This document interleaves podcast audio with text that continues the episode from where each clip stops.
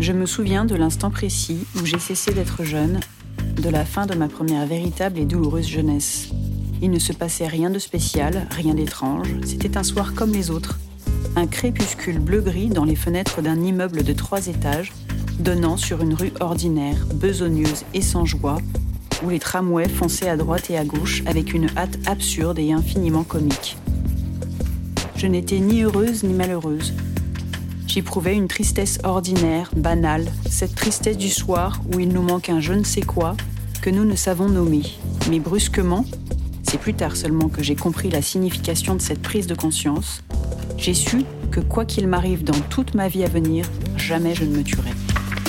Les parleuses. Il est des gens que la vie ne parvient pas à blesser. Sa faculté de voir pour la première fois, de porter un regard neuf. Un peu philosophique et moral aussi. C'est dans la fenêtre que se logent les désirs et les aspirations. Dans la légèreté, il y a plus de vérité, plus de morale, plus d'esprit. Et après, elle parle de la misère, de l'argent et du capitalisme. Est-ce vraiment la peine de vivre? Sa passion pour la propreté est à pleurer. Quelle modernité Littérature, etc. présente Les Parleuses, séance de bouche à oreille pour propagation du matrimoine littéraire. Nous sommes le 10 juillet 2021 à la médiathèque Les Sources Vives qui a ouvert ses portes il y a deux mois à Avon, près de Fontainebleau, en Seine-et-Marne. Un grand merci à Nathalie Mansuy, Todeschini et son équipe pour l'invitation et pour le travail d'organisation. Cette 21e séance des parleuses est une séance spéciale car elle est organisée dans le cadre de Partir en livre, un événement national à destination des jeunes lecteurs et lectrices. Quand j'en ai parlé pour la première fois à l'autrice Sonia Ristic, qui, au-delà de ses romans publiés aux éditions Intervalle, écrit du théâtre entre autres destiné à la jeunesse. Je vous recommande notamment L'histoire de la princesse, publiée aux éditions La Fontaine. Elle m'a immédiatement parlé d'un souvenir encore brûlant de sa lecture des lettres de Milena Jesenska à Franz Kafka, lues alors qu'elle était adolescente à Belgrade. Au-delà de l'atelier d'écriture et de l'atelier de lecture par apprentissage que nous venons de traverser ensemble, je te laisse, Sonia Ristic, nous raconter la rencontre entre ce souvenir et la réexploration quelques décennies plus tard de l'œuvre de Milena Jesenska, qui, semble-t-il, ne t'avait jamais réellement quitté. Durant longtemps, durant la trentaine d'années qui a suivi sa mort en tout cas, elle n'a été qu'un prénom évoquant vaguement l'Europe centrale, une silhouette désuète flottant dans le souvenir de l'Empire austro-hongrois. Encore aujourd'hui, le grand public ne la connaît qu'en tant que destinataire des lettres à Milena, écrites par Kafka, l'objet d'amour de celui qui est considéré comme le génie absolu, un des plus grands écrivains du siècle, dit-on même. Lorsqu'on évoque Milena Jesenska, la plupart du temps, on est obligé de préciser l'amoureuse de Kafka, celle à laquelle il a écrit. Ça résume pas mal la manière dont hommes et femmes s'inscrivent dans l'actualité et dans la postérité les premiers par leur patronyme, les secondes par leur prénom. Quant à la correspondance amoureuse citée plus haut, si elle demeure très émouvante, l'histoire de la littérature n'en a gardé qu'un seul versant. Et d'ailleurs, nous sommes en mesure de nous en émouvoir justement parce que c'est elle qui a décelé très tôt une valeur littéraire, qui les a gardées avant de les confier à Villias, qui les a plus tard traduites et publiées.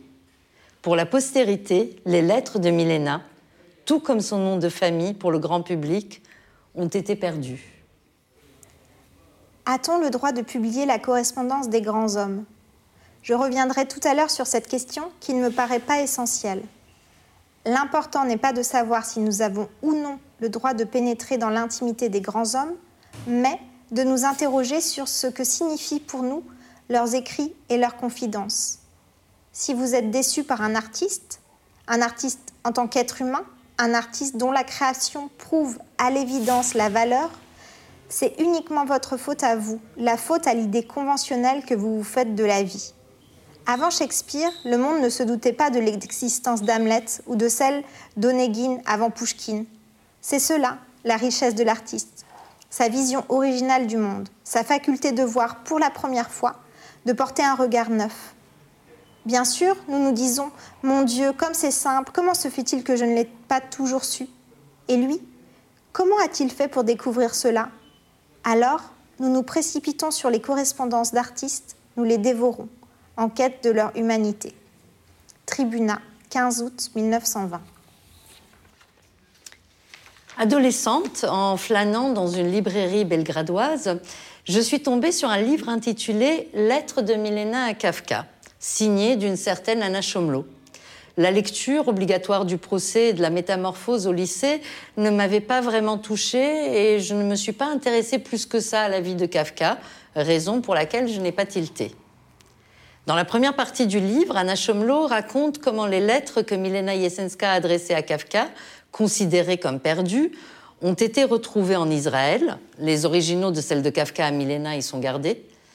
Et comment l'épouse d'un universitaire s'est obstinée à les faire authentifier et publier.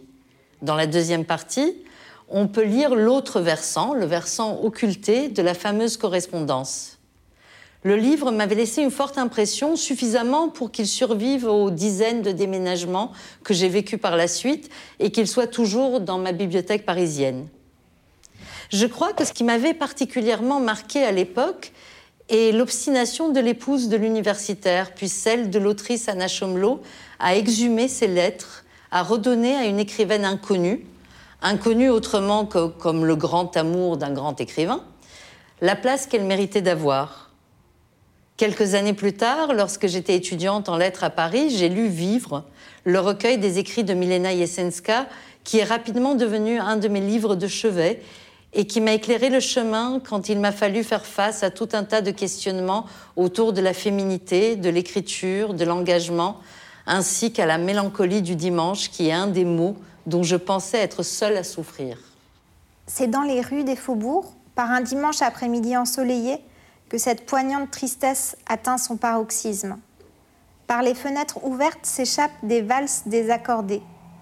Les boutiques sont fermées, et dans les rues ne déambulent que des gens bizarres, qui se forcent à la gaieté parce que le jour l'exige.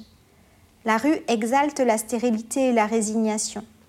Le cerveau est envahi par les souvenirs les plus mélancoliques. Et une question plaintive remonte à la surface. Un pourquoi qui englobe toute l'absurdité humaine, toute la tristesse et toute la joie, tout le travail et le moindre de nos espoirs. C'est le dimanche des faubourgs. Tribunat, 13 novembre 1920. Il est des livres qui deviennent des compagnons, qui nous arrivent dans les mains comme ça, par hasard, pile au moment où nous avons besoin de lire ces choses-là précisément. Et nous avons l'impression qu'ils ont été écrits spécialement pour nous, pour nous guider, pour nous consoler.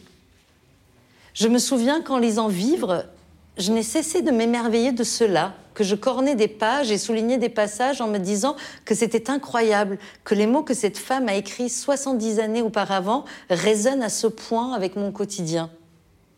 Le hasard est parfois fascinant, ouais. Lorsque Littérature, etc. m'a proposé de m'emparer d'un épisode des Parleuses, j'ai immédiatement pensé à Milena Jesenska. Je n'ai pas fait le lien de suite, mais il se trouve que depuis quelques mois, je travaillais à un roman dans lequel il est question de trois femmes écrivaines à trois époques différentes, 1930, 1970 et 2020, qui se font chacune à son tour passeuses de l'histoire de la précédente. Dans mon roman en cours, il y avait des lettres d'une femme à son amant et, merveille de l'inconscient, j'avais prénommé ce personnage Milena. La troisième femme, tout aussi inconsciemment, je l'avais appelée Anna. J'ai décidé de reprendre les choses dans l'ordre et de commencer par la relecture des lettres de Milena à Kafka. Ça me turlupinait tout de même que ces lettres perdues puis retrouvées n'aient pas été traduites en français ou en anglais, que ça n'ait pas fait plus de bruit que ça dans le monde littéraire lorsque ça a paru. J'ai eu ma réponse en lisant la postface du livre d'Anna Chomlo, chose que je n'avais probablement pas faite adolescente dans laquelle j'ai découvert que ces lettres n'étaient absolument pas authentiques, mais une minutieuse reconstitution de ce qu'elles ont probablement été avant de disparaître dans la tourmente historique dans laquelle Milena Jesenska elle-même avait disparu. Voyageant entre la Yougoslavie des années 1970, la Tchécoslovaquie de derrière le rideau de fer et Israël d'après la guerre des six jours, Anna Chomlo avait écrit un livre qui avait déjà pour projet de faire redécouvrir une figure méconnue du matrimoine littéraire, Une autrice qui a si bien su trouver les mots pour décrire non seulement la société de son époque, mais également les états d'âme, joie et angoisse de l'humain de tout temps. Dites-moi, cela ne vous est-il jamais arrivé? Vous êtes couché dans la nuit, vous regardez le plafond dans le noir paralysé de terreur et de douleur et soudain, quelque part à l'étage, un enfant pleure et pleure à votre place. Ne vous est-il jamais arrivé qu'au théâtre des hommes meurent, se battent et chantent à votre place? Ne vous est-il jamais arrivé de voir à l'horizon un oiseau qui vole à votre place, les ailes déployées, tranquille, heureux, disparaissant au loin pour ne jamais revenir? N'avez-vous jamais trouvé une route dont les pavés sont capables de supporter précisément autant de pas qu'il vous en faut pour vous libérer de la douleur Tribunat, 25 février 1921. De Milena Jesenska, il nous reste relativement peu de traces. On sait qu'elle est née en 1896 à Prague et qu'elle est morte en 1944 dans le camp de Ravensbrück. Elle avait 48 ans, donc exactement mon âge au moment où j'écris ce texte. Vous aurez compris que j'aime beaucoup ce genre de coïncidence. On sait qu'elle fut le grand amour de Kafka, dont elle a été une des premières traductrices d'allemand vers le tchèque, qu'elle a été une journaliste reconnue par ses pairs et lecteurs, qu'elle a aussi bien écrit sur la littérature que sur la vie domestique, la mode ou sur les bouleversements politiques auxquels elle a assisté. Il ne reste pas grand-chose. 400 pages d'articles, essais et chroniques compilés, le recueil de ses lettres adressées au publiciste Willy Schlamm, une biographie écrite par sa fille Yana Tcherna en 1969, le témoignage de Margaret Bubernemann, la compagne des dernières années à Ravensbrück. Il reste quelques photos, dont la plus connue, celle qui orne la couverture de tous ses livres, frappe par la tristesse du regard, comme le souligne Virginie Despentes dans le très beau documentaire de France Culture, toujours disponible en podcast. Il ne reste pas grand-chose, et c'est sans doute dû en partie à la manière dont Max Brod, le légataire de l'œuvre de Kafka, a minimisé l'importance des échanges avec Milena dans le travail de l'écrivain, œuvrant à la réduire à une péripétie décorative. Il maintenait n'avoir jamais retrouvé les lettres de Milena parmi les papiers de Kafka. On ne saura jamais ce qu'elles sont devenues, quelle main et à quel moment les a fait disparaître. Il ne reste pas grand-chose, mais de ce qui est arrivé jusqu'à l'adolescente belgradoise que je fus, et jusqu'à nous, ici présents, il reste assez pour que cette autrice lointaine nous apparaisse comme incroyablement vivante.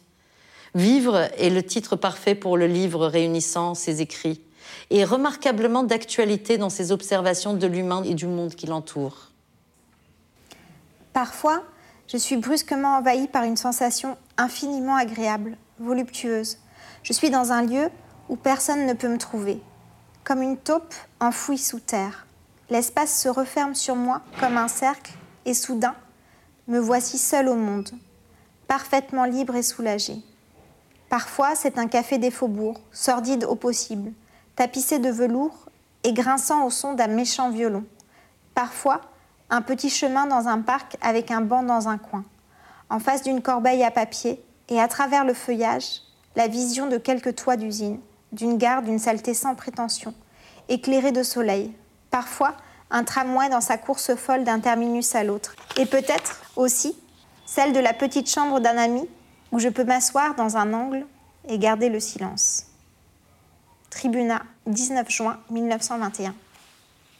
C'est Yana Tcherna, sa fille, qui fait le récit le plus intime de la courte vie de Milena.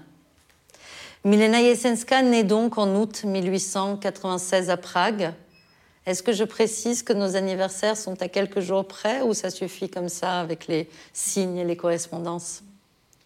Fille unique du docteur et professeur Yesensky, un self-made man, comme le décrit sa petite fille, transfuge de classe qui aurait payé ses études en jouant du violon, appris en autodidacte, dans les cafés de la bonne société pragoise, avant d'épouser la jeune femme dont la dot conséquente lui permit d'ouvrir son cabinet de médecin.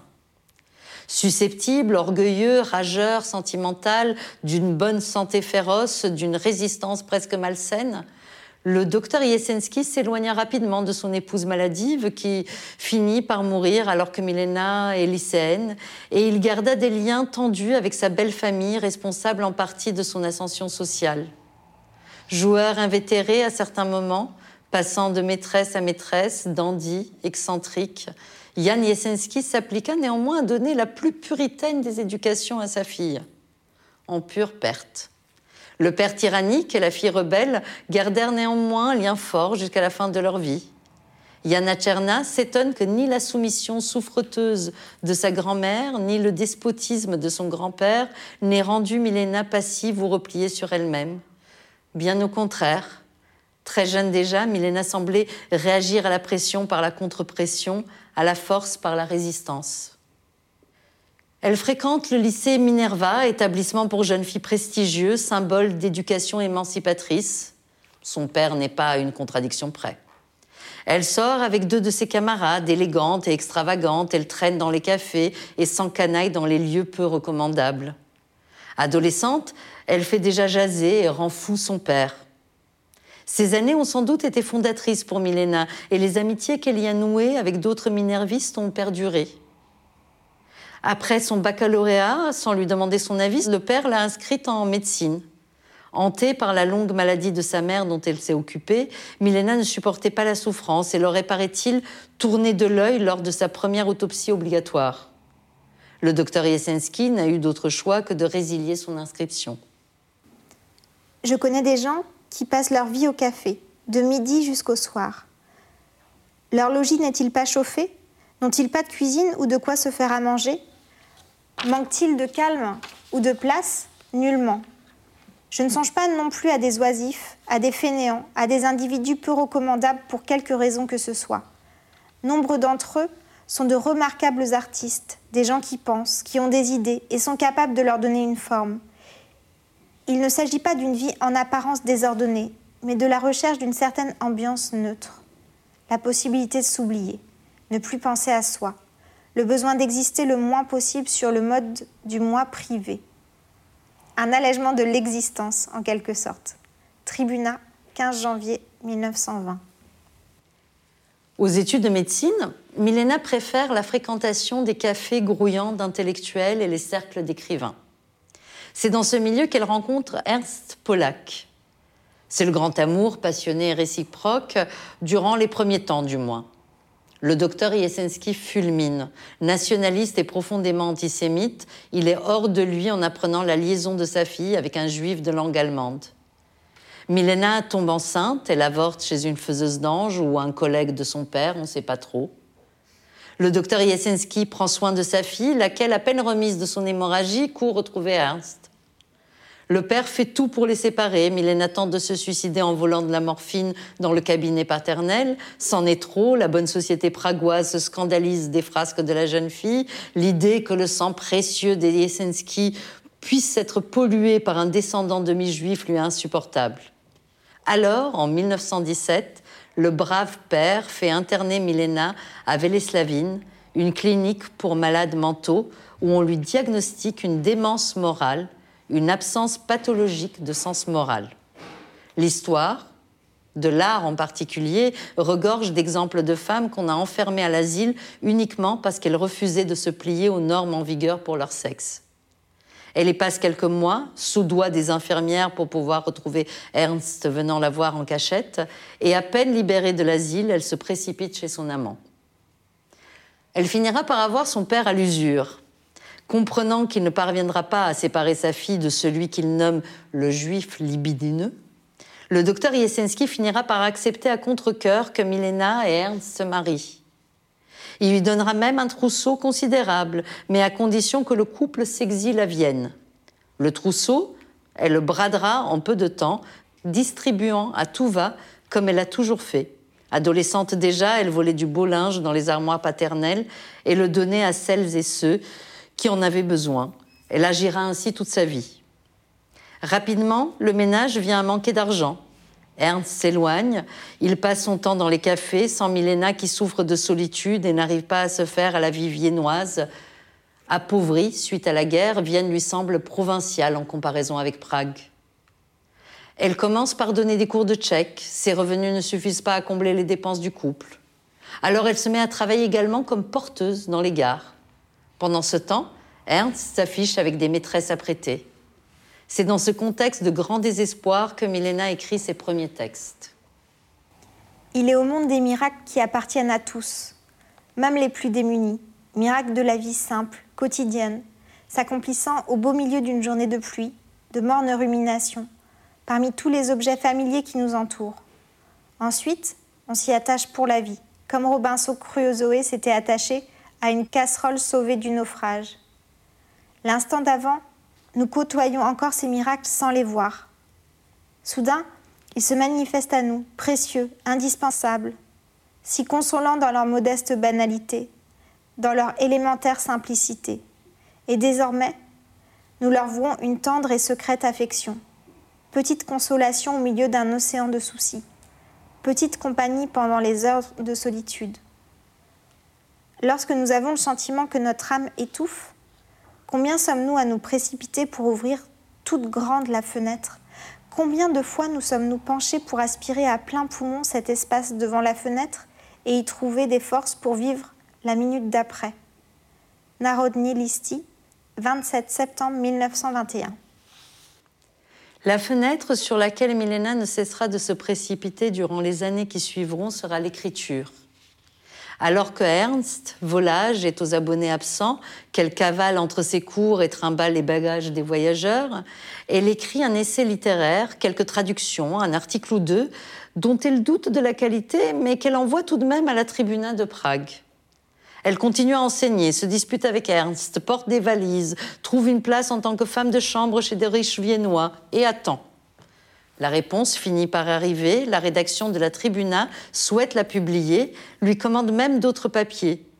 Sa fille écrira plus tard que chez Milena, le journalisme, ou plus généralement l'écriture pour la presse, fut une vocation, qu'elle aimait l'adresse directe au lecteur et l'engagement dans la vie politique que ça impliquait, qu'elle n'a jamais eu assez de souffle pour se lancer dans une écriture au long cours. C'est à ce moment-là qu'elle fait la connaissance de Kafka auteur presque inconnu. Non, il n'est pas question d'un coup de foudre qui la met à l'envers, juste d'une communauté d'esprits sensibles dès la première rencontre, suite à laquelle Milena entreprendra de traduire les nouvelles de Kafka en tchèque. Les échanges autour de ces traductions seront le point de départ de la correspondance que nous connaissons.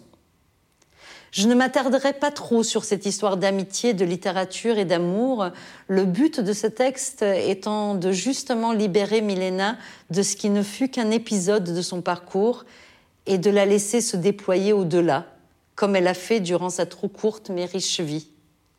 Les lettres que Franz lui a écrites sont facilement accessibles. Si dans la vie de Kafka, Milena joua le rôle du grand amour intouchable, dans la vie de Milena, Kafka fut avant tout une importante rencontre littéraire. Ils sont beaucoup écrits, mais peu rencontrés en vrai. Cet amour épistolaire a permis à Milena de s'arracher à l'isolement dont elle souffrait à Vienne, ainsi qu'au chagrin de son mariage qui avait irrémédiablement sombré. Leur entente fut réelle, elle était nourrie d'admiration mutuelle, ils sont reconnus dans l'emprise que leurs pères respectifs exerçaient sur eux, mais non, pour Milena, il ne fut pas question d'une passion qui bouleverse tout. Elle n'a jamais été prête à quitter Ernst, dont elle demeurait malgré tout amoureuse. Elle a refusé de se laisser entretenir par Kafka. Elle n'a pas envisagé de vivre avec lui lorsqu'il lui a proposé, ayant sans doute compris très tôt qu'au quotidien, son appétit de vie solaire se marierait difficilement avec les zones d'ombre dans lesquelles Kafka évoluait, dues en bonne partie au mal du siècle, la tuberculose qui le grignotait. Je suis absolument certaine qu'aucun sanatorium ne parviendra à le soigner. Il ne se rétablira jamais tant que cette angoisse l'habitera. Aucun affermissement psychique ne peut surmonter cette angoisse, car l'angoisse fait obstacle à tout affermissement. Cette angoisse n'a pas seulement trait à moi, mais à tout ce qui se vit sans pudeur, à la chair aussi par exemple. La chair est trop dévoilée. Il ne supporte pas de la voir. Si j'étais partie à Prague avec lui, je serais restée celle que j'étais pour lui.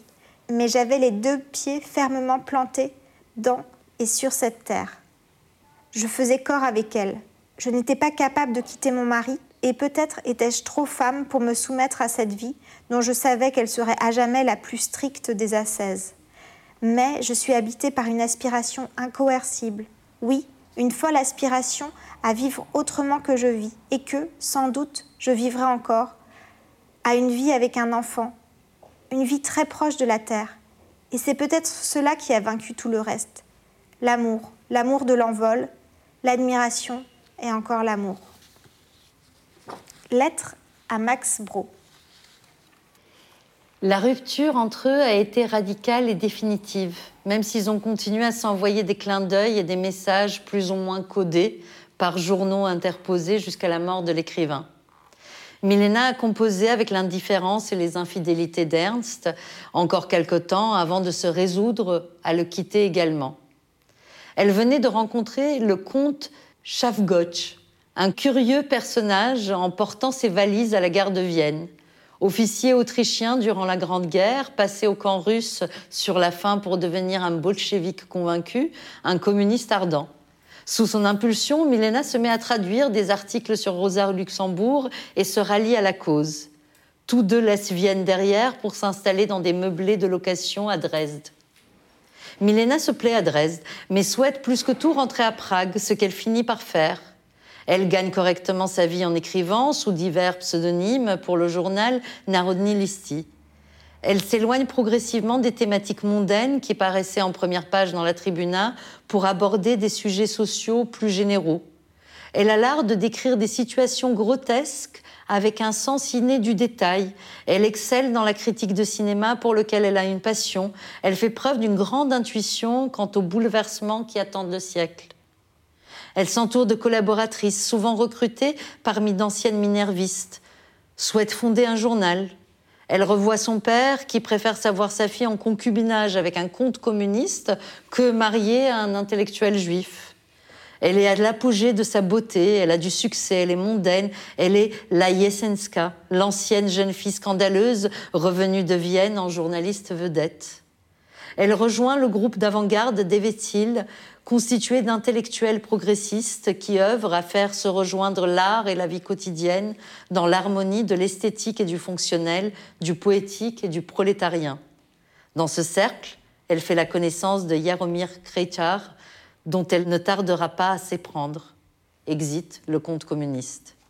Jaromir Krejcar est architecte, vivant, physique, drôle, amoureux, à l'opposé de tous les Ernst infidèles, Kafka torturé et Shavgotch excentrique. Il sera le prochain grand amour de Milena Jesenska. Il convole avec la bénédiction du docteur Jesensky cette fois-ci. Milena tombe enceinte. Elle dira plus tard que durant cette époque, elle avait éprouvé pour la première et pour la dernière fois un bonheur total, absolu. Nous passons notre vie à attendre quelque chose, nous sommes incapables de vivre sans cette attente, sans cet espoir. Cela ne vous a-t-il jamais frappé? En hiver, nous attendons le printemps, nous imaginons la douceur des soirs et la beauté du soleil estival au bord de l'eau. L'été nous trouve à faire des projets d'excursion à ski. Nous attendons une nouvelle robe, une soirée au concert, la ville que nous verrons pour la première fois et de nouvelles rencontres. Petite fille, je vivais dans la folle attente de la vie, je croyais qu'un jour, brusquement, la vie allait commencer, s'ouvrir devant moi, comme un lever de rideau, comme un spectacle qui commence. Il ne se passait rien et il se passait des quantités de choses. Mais ce n'était pas ça. On ne pouvait pas dire que c'était la vie. Et il faut croire que je persiste à n'être qu'une petite fille puisque je reste dans les mêmes dispositions, que je continue d'attendre cette vie qui doit venir. Et pourtant, il y a longtemps que la vie a commencé. Et même lorsque j'étais petite fille, j'attendais, et c'était déjà la vie. Les événements que j'attendais avec tant d'impatience survenaient l'un après l'autre, et jamais ils n'étaient aussi beaux que l'attente. Et ils ne retrouvaient leur beauté que dans le souvenir et dans l'attente renouvelée de leur retour. Narodni Listi, 22 août 1926. Pendant sa grossesse, qu'elle vit comme difficile physiquement pourtant, puisqu'elle ne peut pas rester tranquille, qu'elle a ce besoin irrépressible de se mouvoir et de conquérir l'impossible, elle décide d'aller faire du ski à la montagne. Elle se casse la jambe, une fracture compliquée qui l'obligera à rester alitée jusqu'à son accouchement et au-delà. Plusieurs mois plus tard, si sa vie n'est plus en danger, on lui annonce que sa jambe ne se rétablira jamais et qu'elle en gardera une infirmité. Des suites de cet accident, elle gardera également une dépendance à la morphine dont elle ne parviendra à se défaire qu'à la veille de la Seconde Guerre. En l'espace d'une année, la belle femme pleine de vie devient, selon ses propres mots, une épave. Son mariage heureux ne résistera pas à cette épreuve.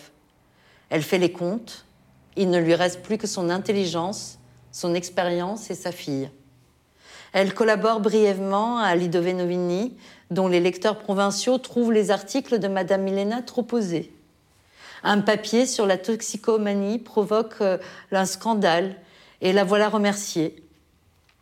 Elle écrit ensuite pour J'aimais, Nous vivons, en assure même la rédaction jusqu'à ce que ses idées communistes de plus en plus affirmées, sa radicalité, ne la fassent à nouveau se faire licencier. Elle garde tout de même une bonne situation quelque temps encore. Elle continue à distribuer à droite et à gauche, elle recueille des sans-abri, elle prend soin des chats amochés. Yaromir part travailler en Union soviétique. C'est pour le mieux car la mésentente du couple devient de plus en plus ingérable. Milena emballe une petite partie de ses possessions, prend sa fille sous le bras et déménage dans un plus petit logement.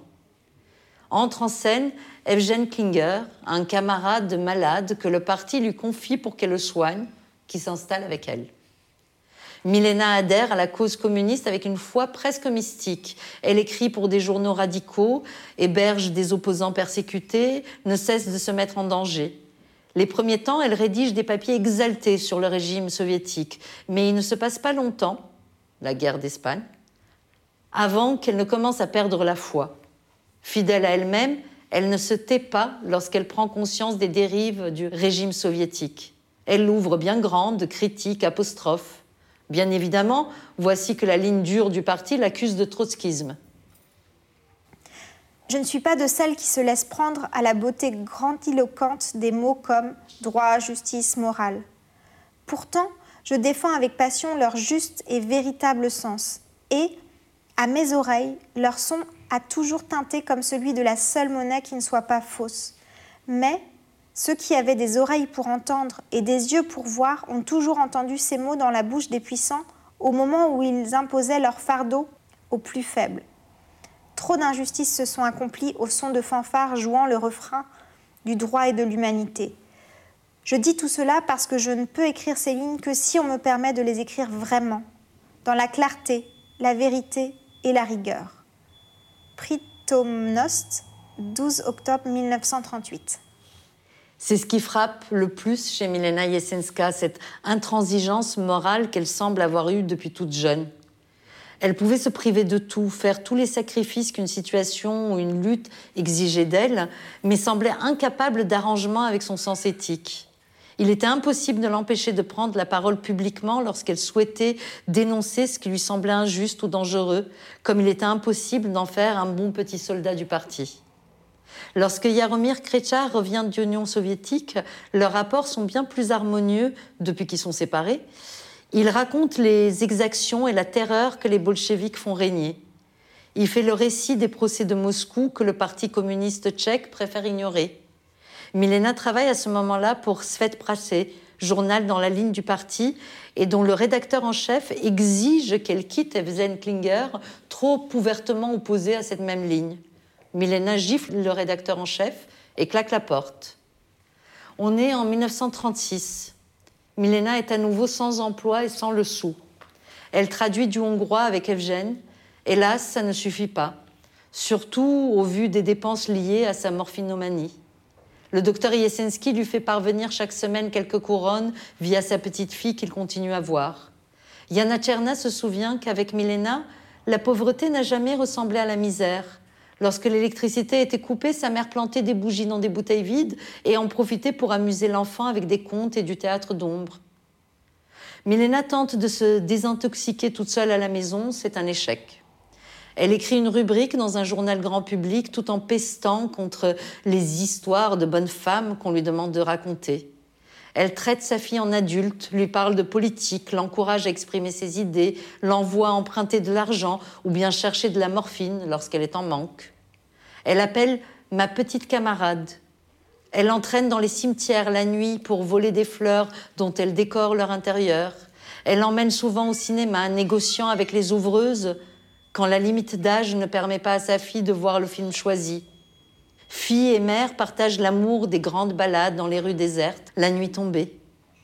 Elle vit mal son infirmité, sa jambe restée raide depuis son accident et le poids pris dont son manque de mobilité l'empêche de se débarrasser. Si entre elle et Evgène, il existe une grande entente intellectuelle, le fait est qu'il est plus jeune qu'elle et elle sait que son apparence n'est plus ce qu'elle fut. Elle change encore de journal, trouve une place à Pritomnost, une bénédiction, où elle s'affranchit des entraves et des directives du parti et où le rédacteur en chef lui laisse la liberté d'écrire de grands articles fouillés. Le rôle du reporter ressemble parfois à celui d'une hyène. Il se promène avec son bloc-notes et enregistre les souffrances d'autrui à l'attention des journaux. S'il travaillait sans la moindre étincelle d'espoir qu'une fois imprimés, ces mots seront utiles, il ne mériterait même pas une poignée de main nous ne nous sentons en communion avec les autres que dans la mesure où nous sommes capables d'imaginer leur destin. C'est pourquoi, en général, les pauvres donnent, sacrifient plus facilement que les riches. C'est pourquoi le soldat est capable de risquer sa vie pour un camarade. C'est pourquoi les pauvres errent des montagnes cachent les brigands. C'est pourquoi les juifs du monde entier aident les émigrés juifs. Il y a actuellement à Prague environ 3500 émigrés allemands leur origine sociale n'est pas homogène.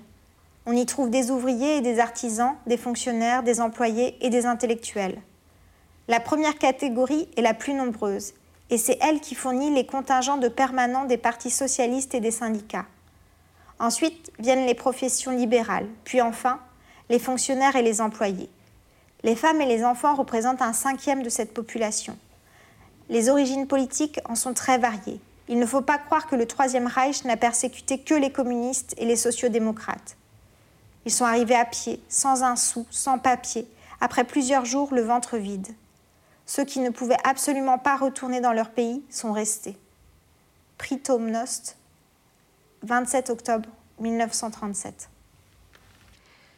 En 1938, elle écrit une série de reportages dans les régions frontalières sur la situation des Sudètes, entre autres. C'est dans ce travail-là que le sens de l'écoute, la confiance que Milena savait instaurer avec ses interlocuteurs prend toute sa dimension. Elle récolte des témoignages rares et a pleinement conscience de ce qui s'en vient. C'est l'année de l'Anschluss et Milena ne se fait aucune illusion. Elle comprend que face à ce qui va éclater, elle a besoin d'être en possession de tous ses moyens, de toutes ses forces physiques et mentales. Elle demande à Evgène de la conduire à Boknice, où elle subira une cure de désintoxication de choc, rapide et efficace, mais exigeant une force psychique à toute épreuve. Elle en revient épuisée, amaigrie, mais guérie. Peu de temps après, Hitler envahit la Tchécoslovaquie. Au moment où la radio diffuse les annonces demandant aux citoyens de garder leur calme, Milena brûle livres et documents compromettants. Lorsque le téléphone a sonné mardi à 4 heures du matin, lorsque les camarades et amis ont appelé, lorsque la radio tchèque a commencé à émettre, la ville, sous nos fenêtres, affichait son air de toutes les autres nuits. L'alignement des réverbères formait le même dessin, les carrefours, la même croix, sauf que, peu à peu, à partir de 3 heures du matin, on a vu les lumières s'allumer, chez les voisins, en face, en bas, en haut, puis dans toute la rue. Nous nous tenions à la fenêtre et nous nous disions, ils savent déjà. Nous réveillions d'autres par téléphone. Vous savez, ils répondaient oui. Cette aube trouble au-dessus des toits, la lune pâlit sous les nuages, une tasse de café chaud et les annonces à la radio à intervalles réguliers. C'est ainsi que les grands événements viennent à nous, à pas feutrés, sans crier gare. Pritomnost, 22 mars 1939. Si le docteur Yesensky ne voyait plus sa fille depuis des années, il était parfaitement au courant du danger qu'elle encourait. Il lui fit parvenir de l'argent pour permettre notamment à Evgène de fuir en Angleterre. Milena ayant décidément un talent particulier pour dénicher des personnages hauts en couleur, c'est en tandem avec Joachim von Zedwitz, un authentique comte allemand au penchant anarchiste, qu'elle mit en place une filière permettant aux opposants et aux juifs de partir en France via la Pologne. Evgène, relativement à l'abri en Pologne, fait parvenir des lettres dans lesquelles il insiste pour que Milena et Yana le rejoignent au plus vite. Mais Milena repousse leur départ de semaine en semaine.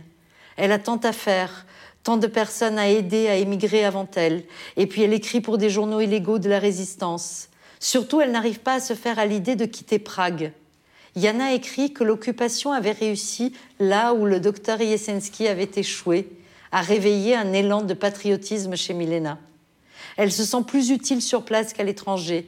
Quelques mois plus tard arrive la nouvelle du pacte germano-soviétique, puis l'Allemagne envahit la Pologne. Il n'est plus possible de partir. L'appartement de Milena devient encore plus un coin d'asile pour persécuter. Avec l'aplomb qui a toujours été le sien, c'est elle qui va négocier avec les huiles de la Gestapo pour faire parvenir du linge aux prisonniers, alors que chez elle s'entassent des piles de journaux illégaux. Elle met sa fille de 11 ans à contribution pour les distribuer, jugeant qu'une enfant n'éveillera pas de soupçons. Elle est convaincue que son sens du contact, son bagou, son habileté à manier les mots la protégera en toutes circonstances. Elle est persuadée qu'elle ne risque rien. Dans la psychose ambiante, elle dérive et semble certaine qu'elle arrivera toujours à s'en sortir puisqu'elle a traversé déjà tant. En deux jours, le visage de la ville est devenu méconnaissable. Dans les cafés et les restaurants, on voit des hommes vêtus d'uniformes que nous ne connaissons pas, même d'après les photos. Dans les rues circulent des voitures que nous n'avons jamais vues. Elles roulent ici, elles roulent là, elles savent toujours ce qu'elles ont à faire, elles ont un but et y vont tout de go. Chez les libraires, on achète des plans de Prague, des livres français et anglais. De petits groupes de soldats parcourent les rues, s'arrêtent devant les vitrines, regardent, discutent. Et pendant tout ce temps, aucun rouage, aucune plume, aucune machine ne s'est arrêtée. Prix Tom Nost, 22 mars 1939. Un jour, elle envoie Yana prendre des nouvelles chez un camarade résistant dont l'appartement est déjà occupé par la Gestapo. C'est ainsi que Yana mène la Gestapo jusqu'à sa mère. Ils emmènent Milena pour 15 jours. La petite fille reste seule dans l'appartement et brûle les exemplaires du journal qui n'ont pas été trouvés durant la perquisition. Interrogatoire, prison de Pancrate, jugement à Dresde, ça dure des semaines, des mois. Milena, méfiante, refuse l'avocat commis d'office, se défend elle-même en allemand, parvient par miracle à obtenir un non-lieu. On la renvoie à Prague où elle aurait dû être relâchée, mais la Gestapo ne relâche pas si aisément celles et ceux qu'elle a entre ses griffes on décide de l'expédier à Ravensbrück en vue d'être rééduquée pour devenir une loyale citoyenne du Reich, pour une durée indéterminée. Yana et le docteur Yesensky ne pourront la voir qu'une seule fois, brièvement avant sa déportation. Amaigrie, les cheveux tombant sur les épaules, Milena ressemblait alors à la jeune fille qu'elle fut au lycée Minerva. Margaret Bubernemann était une journaliste et écrivaine allemande qui est passée des goulags soviétiques au camp de Ravensbrück. C'est elle qui a pu témoigner des dernières années de vie de Milena Jesenska. L'amitié qui a lié les deux femmes en milieu concentrationnaire a été intense, au point que Margaret Bubernemann a écrit qu'elle remerciait le ciel d'avoir été déportée à Ravensbrück car elle y a rencontré Milena. Le camp de Ravensbrück, à ses débuts du moins, se voulait une vitrine chargée de faire croire aux observateurs de la Croix-Rouge que les conditions de détention et le traitement des prisonnières étaient exemplaires. En réalité, dans ce camp construit pour officiellement rééduquer des femmes, détenues politiques, juives, roms, délinquantes et asociales, dans un espace initialement prévu pour détenir 70 personnes, en 1940 déjà, 5000 femmes y sont emprisonnées. Beaucoup de résistantes tchèques, un grand nombre de communistes allemandes également, livrés par les soviétiques au Reich dans le cadre du traité de non-agression. Si Milena y fut d'abord accueillie aussi chaleureusement que le contexte le permettait, les choses se gâtèrent rapidement. Même à Ravensbrück, Milena ne fit pas profil bas. Elle continua à dénoncer les dérives staliniennes qu'elle jugeait pas moins graves que le nazisme et s'attira ainsi l'inimitié d'un grand nombre de détenus pas encore prête à ouvrir les yeux sur l'envers du bolchevisme. Ostracisme, ration alimentaire diminuée, elle fut néanmoins entourée d'un petit cercle de fidèles, dont Boubernemann, qui la protégèrent autant qu'elles purent. Sa santé était de plus en plus défaillante. Arrivée déjà sous-alimentée à la prison de Dresde, souffrant de rhumatisme, elle travaillait à l'infirmerie où elle s'occupait de co-détenus rongés par des maladies vénériennes et dont elle falsifiait les cartons autant qu'elle pouvait. Atteinte de parodontose, elle perdait ses dents. Elle en confiera une à Bebernemann qui, survivante, l'apportera à Yana Tcherna après la guerre. Milena souffrait également de néphrite qui s'aggravait. L'isolement qu'elle subissait dans le camp a fini par lui saper complètement le moral. Par encore un de ces hasards incroyables qui ont ponctué sa vie, le médecin du camp s'avéra être un ancien étudiant du docteur Yesensky. Il l'opéra pour tenter de la sauver. L'amélioration fut de courte durée. Milena mourut le 17 mai 1944. Les témoignages de son cercle de proches dans le camp sont unanimes. Malgré son état de santé déplorable et l'ostracisme qu'elle a subi, Milena est restée fidèle à elle-même jusqu'à la fin, droite, intransigeante, d'une honnêteté sans ombre, et follement vivante, la même que celle qui écrivait. Et comme dans cette fraction de seconde qui précède l'anesthésie, cette fraction de seconde qui englobe tout l'espace, tout le soleil, tout le ciel, le monde tout entier, avant de sombrer consciemment dans les sanglots de lassitude, un éclair de conscience me traversa. Qu'il est doux, qu'il est doux, qu'il est doux de vivre. Tribunat, 25 février 1921. C'est exactement ces traits de caractère, ce refus de plier, de composer, de suivre une ligne de moindre résistance, de renoncer, qui nourrissait la haine de celles et ceux qui la méprisaient. Le jour de sa mort, une des détenues aurait dit qu'il valait mieux qu'elle soit morte, car elle n'aurait pas eu de place dans la Prague nouvelle d'après-guerre. Dans la Prague d'après-guerre et au-delà, on s'efforça de l'effacer de l'histoire, bien qu'elle eût été une figure majeure de la vie culturelle durant 20 ans. La publication des lettres à Milena de Kafka en 1952 rappela au monde son existence, mais uniquement en tant qu'objet d'amour de celui dont on allait enfin reconnaître l'œuvre à l'international.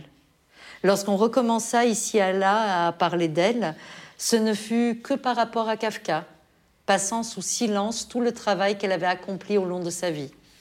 À l'Est, on ne lui a jamais pardonné d'avoir vu et dénoncé avant tout le monde la monstruosité du régime soviétique. À l'Ouest, on a toujours tenu à écrire l'histoire des grands hommes dans laquelle peu de place était faite aux femmes. Vivre, le recueil de ces textes n'a été traduit en français qu'en 1985. Il y a une blague féministe, une boutade, qu'on se passe depuis des décennies, Savez-vous euh, qui est encore plus inconnu que le soldat inconnu? Non? Qui? Sa femme. Sur la place de la vieille ville s'élève la tombe du soldat inconnu. Aujourd'hui, le monument est invisible, recouvert d'une montagne de personnages. Une force étrange guide mystérieusement les Pragois. Chacun dépose un petit bouquet de personnages sur ce modeste tombeau d'un grand souvenir. Les gens entourent la stèle, des larmes coulent sur leurs visages. Pas seulement les femmes et les enfants, mais aussi des hommes qui n'ont pas l'habitude de pleurer. Et cela aussi est incroyablement tchèque. Pas de lamentation, pas non plus de peur et de désespoir, pas de déchaînement de sentiments, seulement de la tristesse. Quelque part, cette tristesse doit se frayer sa voix, doit mouiller quelques centaines d'yeux, c'est sans doute ainsi que naissent les traditions nationales. Ce sont sans doute les premières pierres d'un futur rite immémorial. Viendra-t-il vraiment ce jour où nous pourrons vivre côte à côte, sans nous faire de mal, sans être obligés de nous haïr, sans nous faire de tort les uns aux autres Un jour, les États se comprendront-ils comme se comprennent les individus? Verra-t-on un jour tomber les frontières entre pays comme elle tombe lorsque se rencontrent les gens, comme il serait beau de voir ce jour. Pritomnost, 22 mars 1939. Milena n'a pas vu ce jour. Elle n'a pas non plus vu l'histoire prendre la mesure de ce qu'elle avait pressenti dès les procès de Moscou. Je crois que les années de la guerre froide et le rideau de fer isolant sa ville d'une partie de l'Europe, l'enfermement dans le pacte de Varsovie, lui auraient brisé le cœur. Je crois également qu'elle aurait éprouvé une joie immense en voyant l'œuvre de Kafka atteindre la reconnaissance internationale qu'elle méritait. Tout comme je suis persuadée qu'elle aurait été heureuse de savoir que les mots qu'elle a écrits durant une vingtaine d'années ont éclairé le chemin d'un certain nombre de jeunes femmes et, j'espère, de quelques hommes également, un demi-siècle après sa mort. Comme l'écrit sa fille, Milena n'avait pas assez de souffle pour s'attaquer à des écritures au long cours. Elle a fait une tentative de roman policier, genre qu'elle affectionnait, mais n'a jamais terminé le manuscrit. En revanche, dans les formes courtes qu'elle pratiquait, elle avait un talent inné pour toucher juste, pour parler directement aux lecteurs et lectrices. Ces articles n'ont jamais la prétention d'une objectivité, on n'y trouve jamais ce ton extérieur et surplombant.